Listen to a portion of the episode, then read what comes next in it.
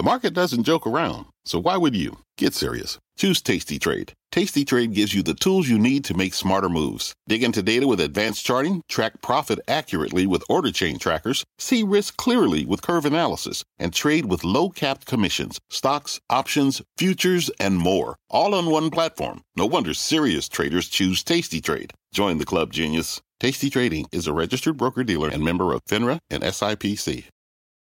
Homes.com knows that when it comes to home shopping, it's never just about the house or condo, it's about the home. And what makes a home is more than just the house or property, it's the location and neighborhood. If you have kids, it's also schools, nearby parks, and transportation options. That's why Homes.com goes above and beyond to bring home shoppers the in depth information they need to find the right home. And when I say in depth, I'm talking deep. Each listing features comprehensive information about the neighborhood, complete with a video guide. They also have details about local schools with test scores, state rankings, and student to teacher ratio. They even have an agent directory with the sales history of each agent. So when it comes to finding a home, not just a house, this is everything you need to know, all in one place. Homes.com. We've done your homework. My mission is simple to make you money. I'm here to level the playing field for all investors. There's always a bull market somewhere, and I promise to help you find it. Mad Money starts now. Hey, I'm Cramer. Welcome to Mad Money.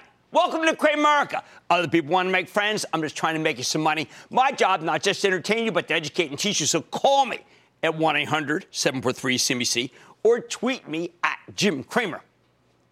What did you do if you missed it? What do you do if you think it's too late to get in? That's the big question with the averages at these historic levels. Dow gaining another 140 points today. S&P climbing 0.5%. Nasdaq vaulting 0.84%. But it's not an easy one to answer. When I look at my screen, I think, "Holy cow! Are, what the heck are we doing up here?" However, it's just some reflection. I think there could still be much more upside, and I don't want you to leave you thinking otherwise. Let's start with Washington.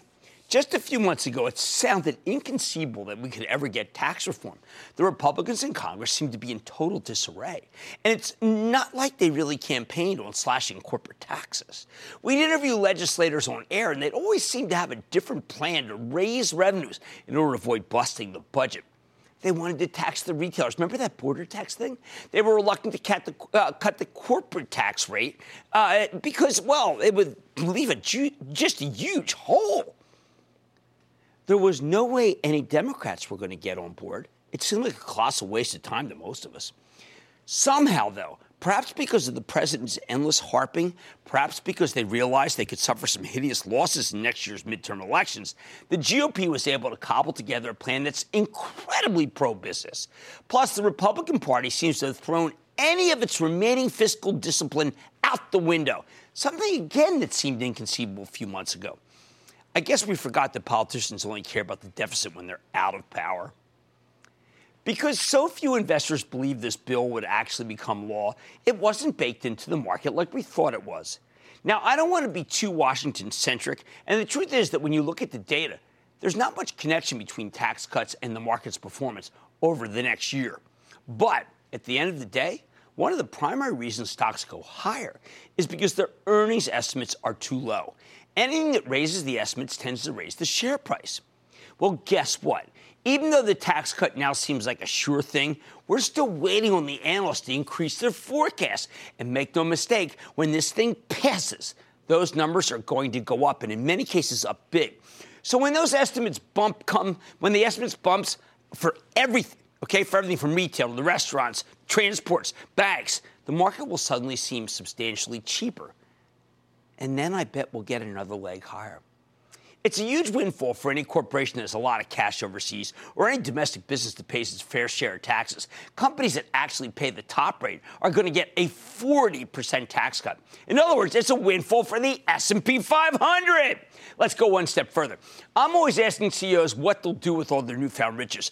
I, I always get the same answer: buybacks, dividends, spending to grow their businesses. Now, needless to say, this would have been unthinkable under the previous administration. Obama would have frowned on the idea of blowing a hole in the deficit to fund dividends and buybacks. Under this regime, though, They love dividends and buybacks. I can't tell you whose vision is better for America. That's not my department. But it's obvious which is better for the stock market. And that's just the tip of the iceberg.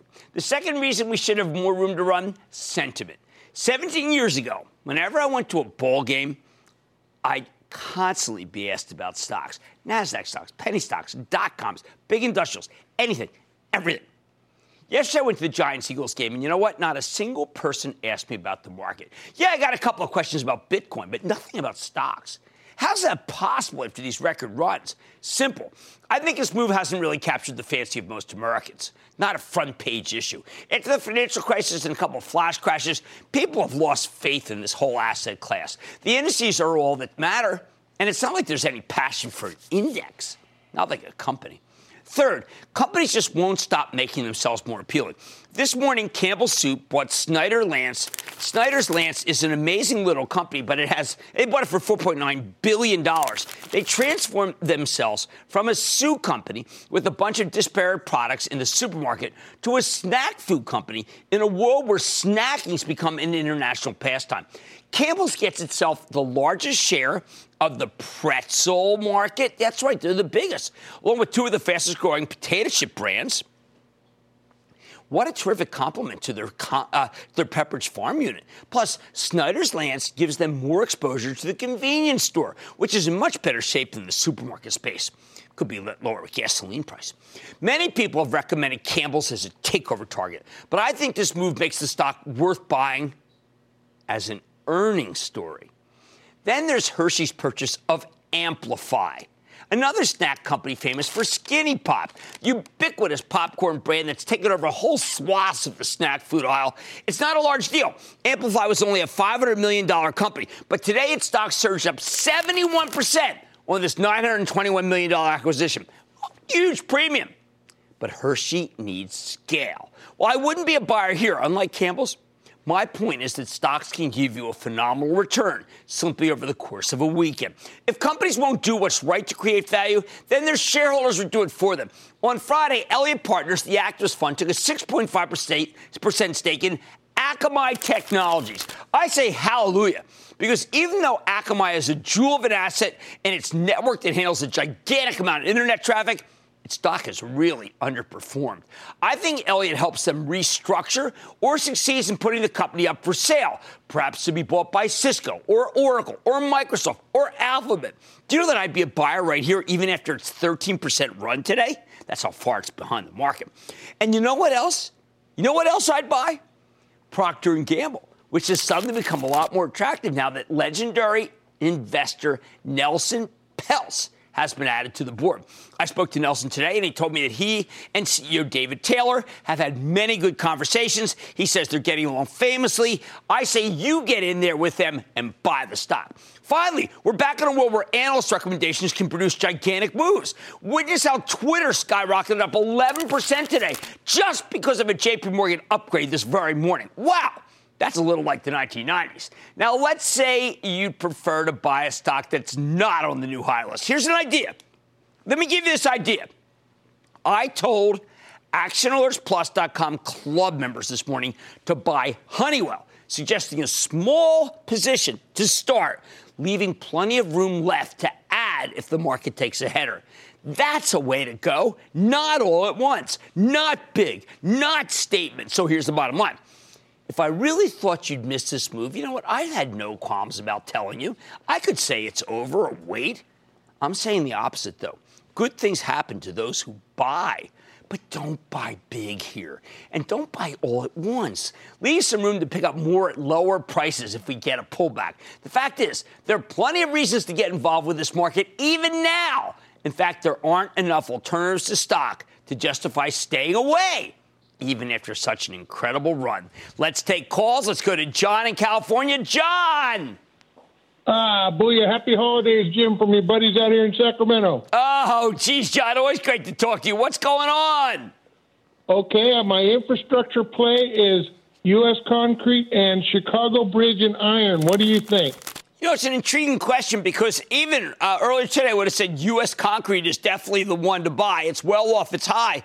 But you know what? After the close, McDermott not a company I'm really crazy about, and CBI combined together in what's a $6 billion deal. And I owe you, and I, let's say, uh, at least some thought about what that merger may mean and if it makes CBI a more attractive company. So that's what I'm promising you. There's no sense me just saying, hey, I'm dismissing that merger. Maybe it's really good news. Let's go to Russell in New York. Russell. Happy holiday booyah to you, Jim, from Same Buffalo, to you, New Russell. York. Same to you. What's going on? Listen, uh, with that corporate tax rate possibly going to 21%, which would allow companies to stay in the U.S. and compete, do you see a company like Baozun's, BZUN, still being viable? And if so, where do you think the company will go from here once the tax rate take effect? Well, look, it's a website design company. I'm really in it for it's a growth vehicle. It's up 167 percent, and we still like it, tax or no tax. So my say, my case is buy it. Let's go to Brian in Michigan. Brian. Jim, this Friday marks the halfway point of Iridium Communications' launch of their next generation high speed data constellation. By the end of 2018, Iridium will replace a nearly 20 year old network with a $3 billion high speed satellite network, enabling a truly global Internet of Things and global connectivity. With a forecasted PE of less than 14 and projected revenue growth of only 5%, I think current estimates may not be considering the growth that is possible with Iridium's next generation constellation. Jim, is Iridium Communication stock ready for launch? Boy, I've got to tell you something, Brian. We recommended that years ago, and it's done absolutely nothing. And when that does not mean anything on the fact that I got to look at it again because I liked everything you had to say about it. So we will come back with Iridium. Otherwise, we're just a bunch of jokers saying, yeah, I like this, I like that. I'm not playing that game. But I don't think you missed the whole move in this market. You can't buy all at once. Take your time, or else you'll be blown out by the first decline. On Mad Money tonight, I'm sitting down with one of the most exciting companies, United Rentals, and its CEO to get a good read on the U.S. economy and his business. Then, can the next best investment idea be from the frozen food aisle? Didn't they write that off a long time ago?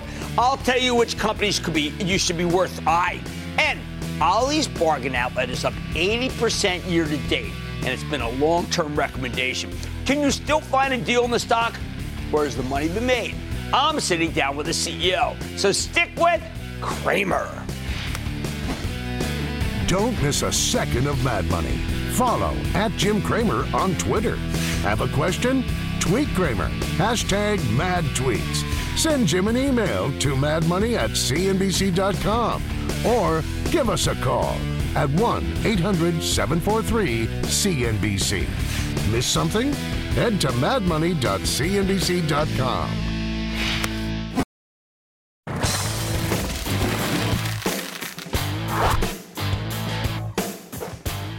always telling you that when the economy really takes off, you need to own the cyclicals, the companies that depend on a strong business cycle to really make their money, because that's when they catch fire. And few things are more cyclical than United Rentals, symbol URI, the largest equipment rental company on earth. These guys rent out machinery to all sorts of construction firms, utilities, industrials, home builders, oil and gas firms, even government entities. Here's a stock that's already up nearly 60% year to date, and that's effectively quadrupled from its lows in early 2016. Wow. But with United Rentals seemingly hitting new highs every week, could this be the time to ring the register and park your money somewhere else? Or should we let it run? Earlier today, I had a chance to check in with Mike Kneeland, the president and CEO of United Rentals. Take a look. Mike, first, congratulations on 20 years. Could you give me the arc of your terrific company? Sure. We started uh, 20 years to the day. To the day. Uh, and when we started, when we went public, uh, we were about $60 million in revenue and about 390 employees. Today, we're over $6.5 billion in revenue and about 15,000 employees. So 20 years has been, uh, a lot has happened in 20 years. Now, there are periods where people have doubted the company. I remember in the depths of the Great Recession, people had given up on you, but your business really kind of held in when you think about it.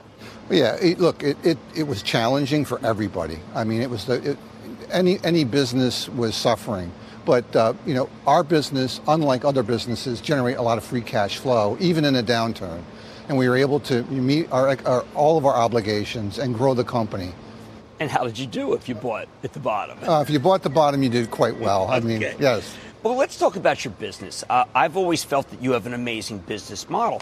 It's very expensive to buy equipment. Most jobs actually don't need that. You are part of the shared economy now. We are. I mean, to your point, it is very expensive. But it's not only just the ownership of buying it, it's that's it's the ownership of insuring it, transporting it, and making sure you have the right piece of equipment for the job. Each job's completely different, and we give that flexibility in, in almost any type of construction, and also in the industrial market. Okay, now people have said uh, periodically they keep doing acquisitions. What's that about? I, I think there's a tremendous value of scale here, right? There is there is tremendous value in scale, but it's also for us our strategic where we are today. And by the way, over our 20 years, we've done over 270 acquisitions, which is a core competency for us. But it's it's adopting those customers and bringing them into our fold and expanding our, our, all of our verticals. Are, is there anybody left to acquire? Oh, sure. There's I mean we, we only have about 12% market, and so there's a lot of opportunity for growth in the future. Now, uh, people, uh, when I look at it, people realize that the cash flow is great, but what I don't think they realize is how much stock you've bought back and that it's actually a bargain for you to do that. Well, you know, obviously, uh, capital allocation is a, is a big topic. Uh, we get criticized for doing share repurchases, uh, but to your point, uh, the stock that we have, you know, purchased uh, today, it seems very, very economical, right? It's okay to be a good buyer. yes. Now, uh, there's a chance that there could be more given the fact that your tax rate is clearly a beneficiary of what's going on in Washington. Yeah, it, we don't know until hopefully this week uh, something will come out of uh, out of Congress, and uh, if they vote something in, to what we've been seeing, it's obviously going to it's going to help us with our cash flow, it's going to help us with our earnings, and uh, it's going to help us with our returns. So all positive. All right, Mike, you uh, know this business and you've been in the history of it. I'd like to think that there's a bit of what I would actually use the word boom in this country, but no one would know that, I think, other than you or I because of your tremendous reach. Is it wrong to use the word boom, at least in parts of the country? Well, I think in parts of the country there definitely is a boom. I mean, you go around all the major cities, and I just ask people to look up and see the cranes, see the activity. Uh, when they complain about the traffic, you know, why is it? Is it because they're doing repairs? There's a lot going on that people just don't see, or they don't. It really doesn't comprehend. But there is an awful lot of positive things that are going on in, uh, in our business. Now, you get terrible hurricanes uh, in Texas and Florida.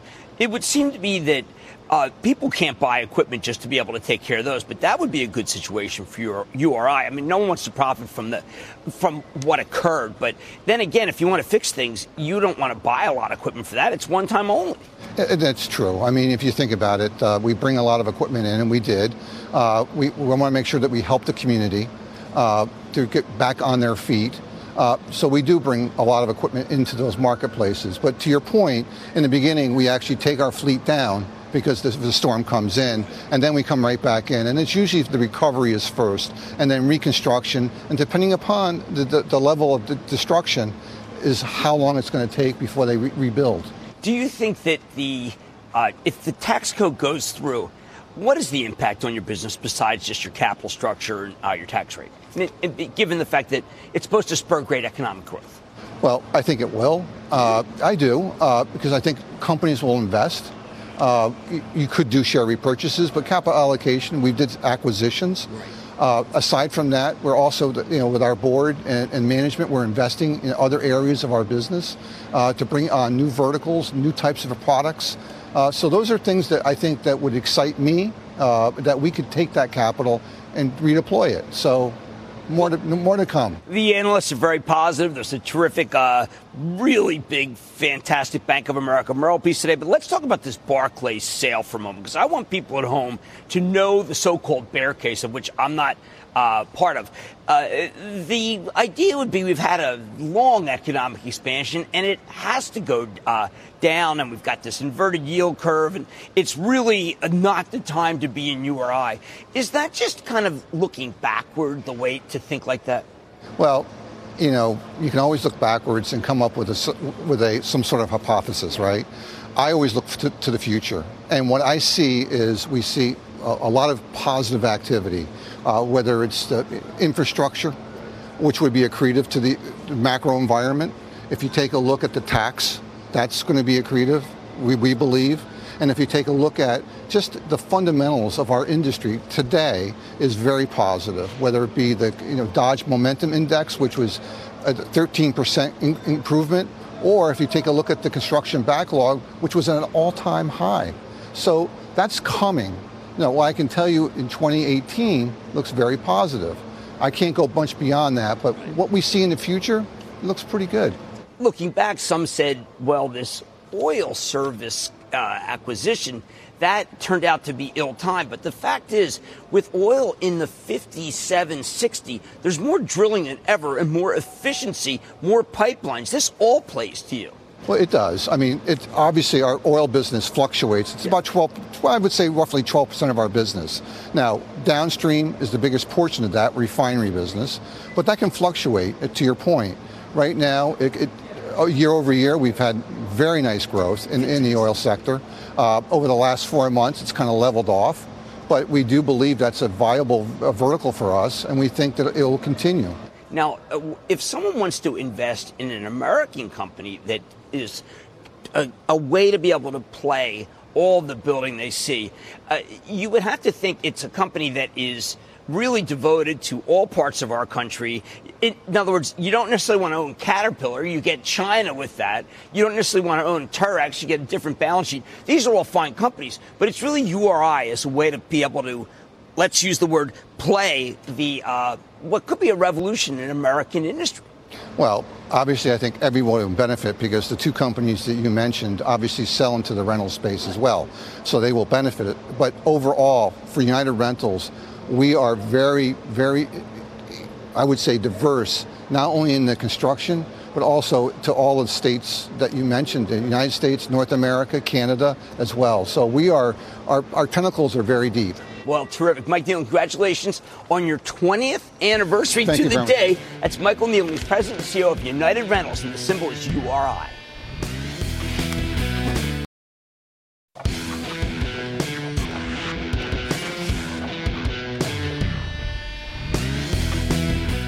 Lately, we spent a lot of time talking about the nascent comeback in what had been one of the ugliest groups around food. The supermarkets have been rebounding with a vengeance. The protein plays, especially Tyson Foods, have been red hot, courtesy of demand from carb hating millennials. Just last week, I told you about J.M. Smucker. That's a classic pantry play that spent most of the past two years in the doghouse. It's been making its move. Sure enough, just this morning, there were two acquisitions in the same part of the supermarket Campbell Soup buying Snyder's Lance, and Hershey picking up Amplify snack brands. That's a bullish sign if there ever were one. But it's not just the pantry. This miraculous supermarket strength extends to even to other parts of the frozen food aisle, which seemed like a giant wasteland not that long ago. In particular, Conagra suddenly seems to be very much on the mend, and I think that this stock could have a lot more room to run. How is it that the frozen food stocks seem to be back in the business? Well, let's start with Conagra because it's the preeminent player here, second only to Tyson Foods in the frozen space. And we already know Tyson's very much a great meat company uh, and that that stock could go a lot higher. Now, you might recognize Conagra as Chef Boyardee, Hebrew National, Egg Beaters, Hunt's Ketchup, Reddi-wip, Orville Redenbacher, Pam, Bertolli, Slim Jims, and a host of other brands. But these are exactly the kinds of brands that seem to be going out of style not that long ago. Yet after stinking up the joint for most of the year, Conagra has quickly become one of the most attractive names in the whole food group. Witness the three upgrades this stock has caught since the end of October. In the last four months, the stock has vaulted from $32 to just under $38, which is a substantial move for a $15 billion food company. What's driving the action? Part of it is simply because, as I've explained before, when the economy really started heating up, investors wanted to swap out of the food stocks and into the kind of cyclical plays that could deliver much faster earnings growth in a strong environment. Now, some of it's because we thought these people, these companies were dinosaurs being left behind by millennial consumers with vastly different tastes than my generation, which was practically raised on preservatives. But now, even though the economy is still roaring, many of the food stocks have gotten their groove back. Some are still lagging behind, but Conagra is one of the winners. Why? First of all, when CEO Sean Connolly took over in early 2015, he started spearheading an ambitious transformation program, almost a wholesale remake of the company. Connolly was the ch- former chief executive of Hirsch of Hillshire Brands, ultimately selling that company to Tyson Foods. So the guy knows what he's doing. As soon as he came in, though, the activist investors at JANA uh, partners started pushing for change. And rather than trying to fight them, he happily gave them two board seats, which, by the way, CEOs out there, way to go. Connolly sold ConAgra's lagging private label business to Treehouse for 2.7 billion in 2015. Good riddance. Then he announced that the company would be spinning off its commercial food service business, basically selling frozen potatoes to restaurants all over the country as Lamb Weston which occurred roughly 13 months ago. Get this. Since Lamb Weston is since then that spinoff, it's given you an 85% gain. That's a textbook example of how breakups can unlock value, isn't it? Meanwhile, ConAgra is focused on cutting costs and improving efficiency. The company also made a series of acquisitions to expand their natural, organic, and protein offerings. And look, for a while, the turnaround uh, was working with the stock marching steadily higher until March 1st of this year, when ConAgra peaked at $41 a share before plummeting to $32 at the end of August. What, what happened there? Like I said, the whole packaged food group went out of style. But more important, ConAgra's results were just plain ugly. The company's sales declined by 10% in their fiscal 2017 year. That's and that's kind of unforgivable. However, things started looking up when ConAgra reported at the end of September. While sales were still down 4.8%, that's still a big improvement from down 9% in the previous quarter. More important, within the company's once ailing refrigerated and frozen segment, Sales actually shocked us with an increase of 2%, thanks to business improvements and new product launches under the Marie Callender and Healthy Choice brands. On top of that, ConAgra's margins continue to expand, making the company more profitable even with shrinking sales. Put it all together, and you got a pretty strong earnings story. Even better, on the conference call, Sean Connolly described how business kept improving over the course of the quarter, of new, uh, thanks to the number of new product launches. He said, and I quote, "You see, the top line improvement is particularly dramatic in our frozen single-serve meal business, which was believed to be, which which we believe is the best proxy for the traction of our plan." End quote. Turns out millennials love frozen food for its convenience, as long as it's inexpensive, prepackaged with less plastic, and still tastes fresh when it's reheated. Thanks to the latest quarter, ConAgra has caught a series of upgrades, and I think the stock is still fairly inexpensive here, trading at 18 times next year's earnings estimates. That said, ConAgra reports on Thursday morning, and I can't blame anyone for wanting to be cautious here. I'm optimistic, and I think you can put a small position on beforehand, but if you prefer to wait and see, well, you have my blessing. Still, I like the long term story here. In particular, I like there's a lot of potential takeover talk. It could happen. Remember, we just learned about two major deals in the snack food place.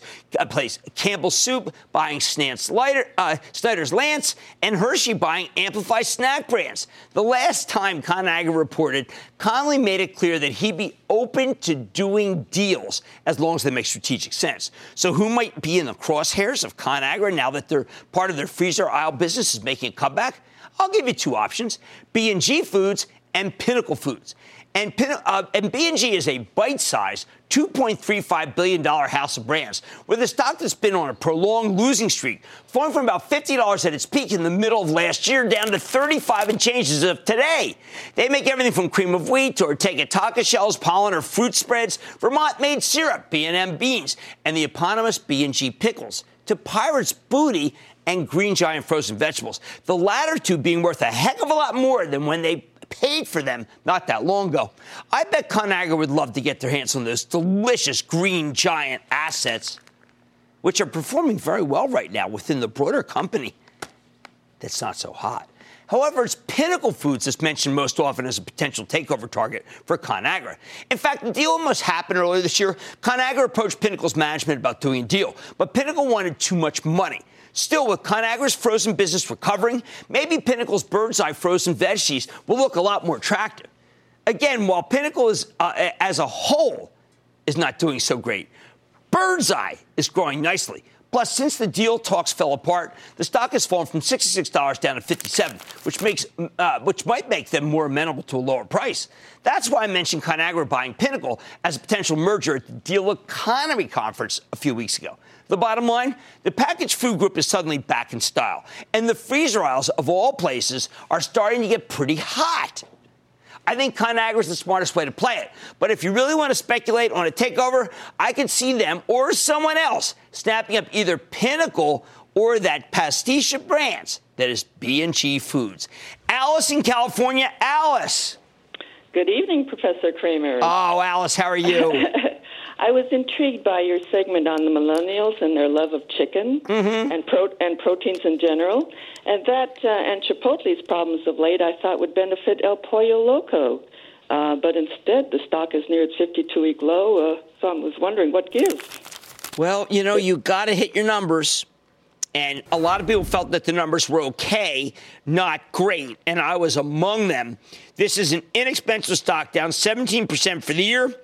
But frankly, uh, even though I think that uh, they've got some you know, great pedigree, I can't recommend it. The group is just too difficult right now. How about Tom in Oregon? Tom. Hey, Jim, a big booyah to you from Southern California and Northern Oregon. How are you? I am good. I didn't think those two things are the uh, uh, uh get get along together. But go ahead, let's make some money. Hey, I want to thank you for being such a, a great educator five days a week for me. Thank you. We do it for you. That's what we do. How can I help? Well, I have stock in Mondelez, and I hear that uh, Constellation Brands is getting into the marijuana ingredient uh, beverages. And two things. I want to know if uh, the uh, Constellation Brands uh, market move was a good thing, and what's the long-term outlet or outlook for the uh, Mondelez? And you think they should get into the beverage thing and the stock in general? I think Mondelez is stalled. They got a new CEO. We don't really know his plan of action. I think Rob Sands and Constellation's done an amazing job. We have uh, added that to the bullpen of the club for ActionAlertsPlus.com. You can follow along. We've been issuing a lot of bulletins on it. We think it is really ripe to buy. Okay, trying to bring home the bacon. The packaged food group is making a comeback. I think Conagra is the best way to play it, but you can spec on Pinnacle or B&G Foods. Much more mad money ahead with the holiday season in full swing. How is a discount retailer like Ollie's Bargain Outlet faring? I got the CEO. And the shortage of group of stocks could be impacting your money. I'll reveal it just then. And all your rapid fire calls in tonight's edition of the Lightning Round. So stick with Cramer.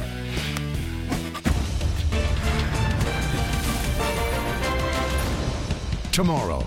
Kick off the trading day with Squawk on the Street.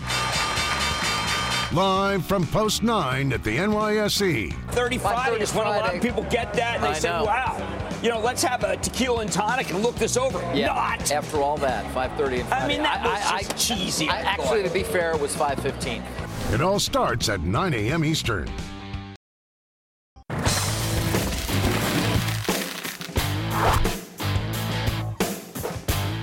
Lately, most of retail's come roaring back as the industry's having a great holiday season. And investors have realized that maybe these companies aren't quite all Amazon roadkill.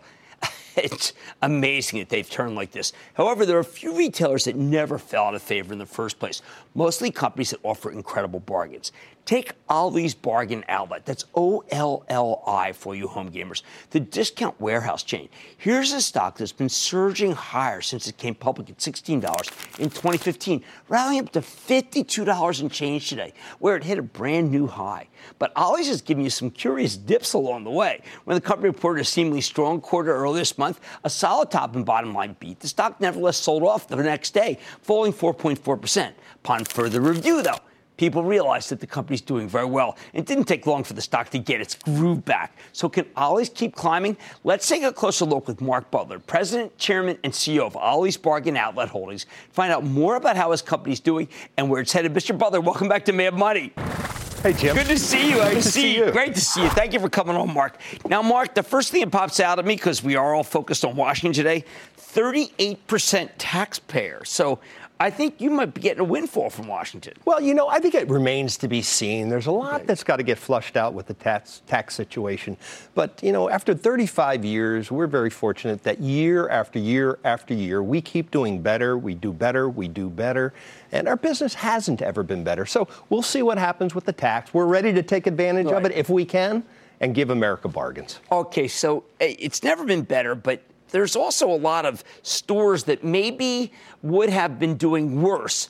Uh, uh, but aren't. Are, is that going to be a problem for you to get good merchandise? Uh, well, there's been no shortage. No I've been, shortage. I, have been with you several times right. over the last couple of years, and the buying environment of the closeout industry, it's never been stronger. It's never been better. We're seeing bigger, better, brighter, broader bargains, and we're selling, selling name brands at drastically reduced prices direct to the consumer.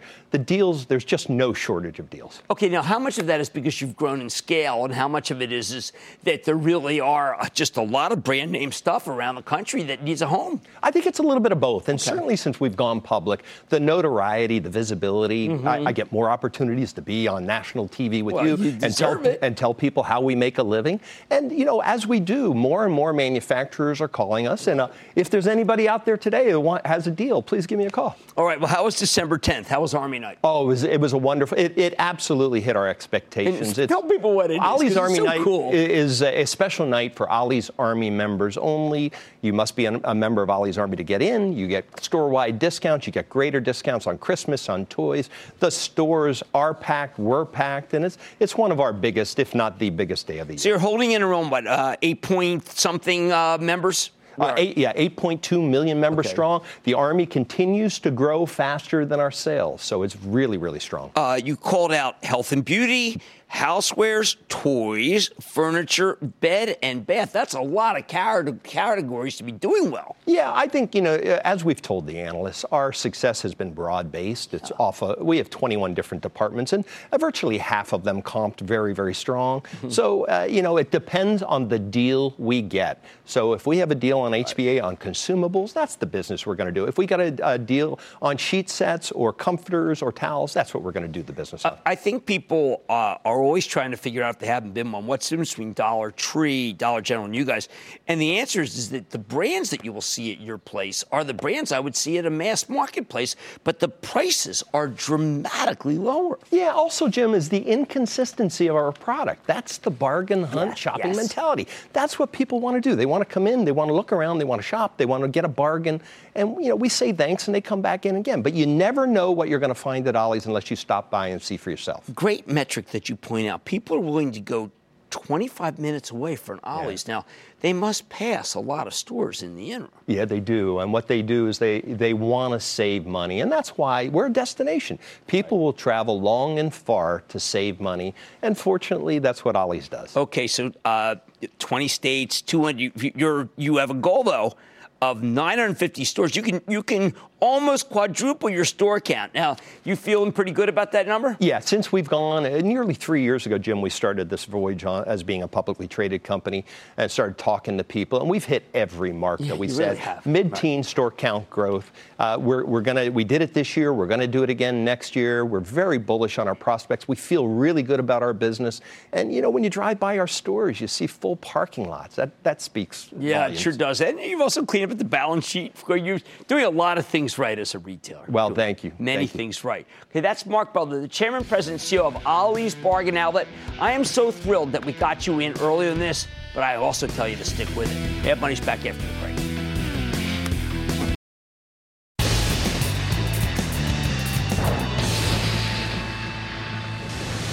It is time.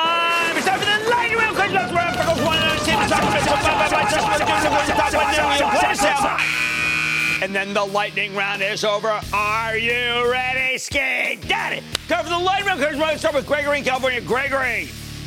Hello, Jim. Where the sun is still shining in California, I'm calling about Stat Oil. No, too love- boring. We don't want to be in Statoil. Not enough growth. We want to be in Cimarex. That's where that growth is. One of the few that made the numbers. Let's go to Mitch in Minnesota. Mitch. Booyah, Jim, from the state of hockey. Yeah. My question.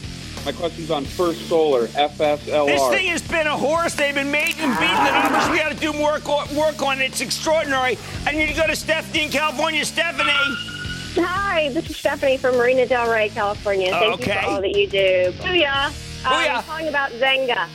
Yeah, low risk, uh, you know, kind of low. I, I actually prefer Groupon to Zynga. I always put those two together. Why don't we go to Adam in New York? Adam. Hey, Jim, thank you so much for taking my call. Of course. I was just wondering, do you think I should buy Halozyme Therapeutics under $20? Uh, you know what? There's a lot of uh, in Halo. There's a lot of uh, tax law selling. It's a real spec. If you're willing to hold it for like 10 years, that's when you should buy it for. Let's go to Dave in New York. Dave. Hey, Jim, I just wanted to get your thoughts on Roku. Roku's Uh, one of the most amazing short squeezes I've ever seen. A lot of people bet against it because Amazon wants to come after them. So far, they're a winner. Let's go to Carol in New York. Carol. Hi, Jim. First time caller. All right. Should I sell, should I sell, buy, or hold my Sierra Wireless? Well, you know, I don't really think there's a reason to get rid of it. I mean, I think it's a telecommunications company. A lot of those things have been on hold lately because of orders. I don't want you to get rid of it. I think it's. I think you hold on. Susie in Virginia. Susie. Yes. Hi, Jim. Hi, Susie. Hey, I want to own Energy Transfer Partners, especially with that Rover pipeline approval today. Am I? You know, that's not a great stock. It's just not. And it's run by Kelcy Warren, who's not that good. May I suggest that if you want to be in that MLP business, you buy Magellan Midstream Partners. I'm recommending that to club members, and it is just starting to move higher. 69 bucks. I think it goes to 74. Teddy in California. Teddy. Hey, Cramer, I'm wondering what your thoughts are on Visa. Should I Visa is a buy, plain and simple. Now Kelly's doing a great job. I feel bad that we sold that for the club when Charlie Scharf resi- uh, retired. That stock's doing well. Let's go to Steve in Illinois. Steve.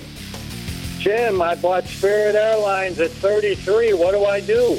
Well, I got to tell you, I am not a fan of Spirit. I think you should take off right now, take half, and let the rest run. And that, ladies and gentlemen, the conclusion of the Lightning Round. The Lightning Round is sponsored by TD Ameritrade.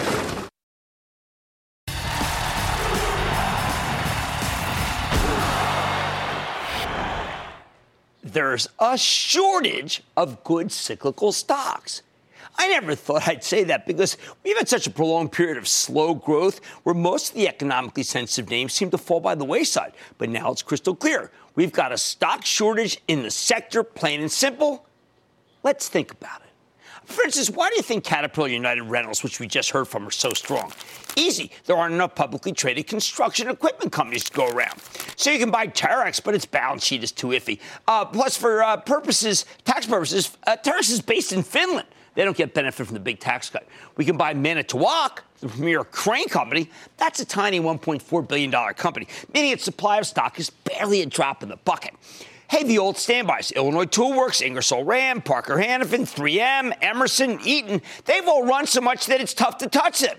But if you want industrial exposure, you may not have the choice. You may have to pick one out and buy it. Then there's Cummins, CMI. The engine company can be a substitute for Caterpillar as an American Chinese hybrid. It's a good stand in, and I think it can go higher. But Cummins is subject to endless downgrading over month to month truck sales. I hate the short term hedge fund gamers are in there. But it's a regular event with this one. And of course, there's United Technologies and Boeing, both of which won't quit. Why not? Why should they? They're aerospace. They have fabulous stories. As does Honeywell, a new addition to the recommended list of the ActionAlertsPlus.com club. Anything with aerospace has a predilection to go higher. Oh, and let's not forget Deere for farm equipment. Have you seen that thing? Plus, all these companies are consistent buyers, not issuers of their own stock. They husband their shares, which really contributes to creating the cyclical stock shortage. It's so hard to find shares in any of these companies that it's amazing they haven't even run more. But then again, it's still a little bit of leap of faith to believe they're all going to blow away the numbers. After listening to Mike Kneeland from United Rentals, though, I do think there's more upside. I think they await us. Of course, the industrials aren't the only way to play an accelerating economy. You can buy the paper makers. But again, there used to be so many of them. My father worked for a bunch of them. Now you just buy international paper. It's really kind of the only big one left. The chemicals are classic cyclicals, but the one that's top of mind just started moving, Dow DuPont. People like Westlake and LyondellBasell. However, in many ways, that too feels like a supply shortage, meaning a stock shortage, not a chemical shortage. Same goes for Weyerhaeuser. That's a lonely lumber stock. You could go downscale and pick up Freeport McMoran for some exposure to the copper scene. Again, though, they've got a lot of Chinese business. That's not exactly the market's cup of tea. Oh, and why not focus on the rails? Okay, maybe not CSX. Let that settle after the sad death of its brilliant CEO, the great Hunter Harrison. But Norfolk Southern, Union Pacific, I'm fine with them. Now, of course, I am generalizing. There are more industrials out there that you could buy. Plus, it's not like you need to own them all. And let's be honest, this is a very high quality problem. We used to have hundreds of these kinds of companies. Now there are merely dozens. And with the economy going into overdrive, the scarcity of stock simply assures that they simply aren't done going higher. Hence why the cyclicals remain among the best places to be. Stick with Cramer.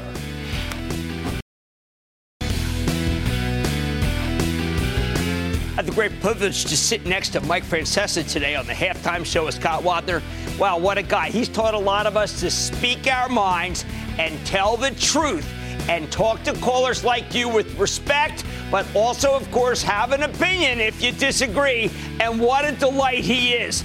Many of us owe our ways of doing our thing to him.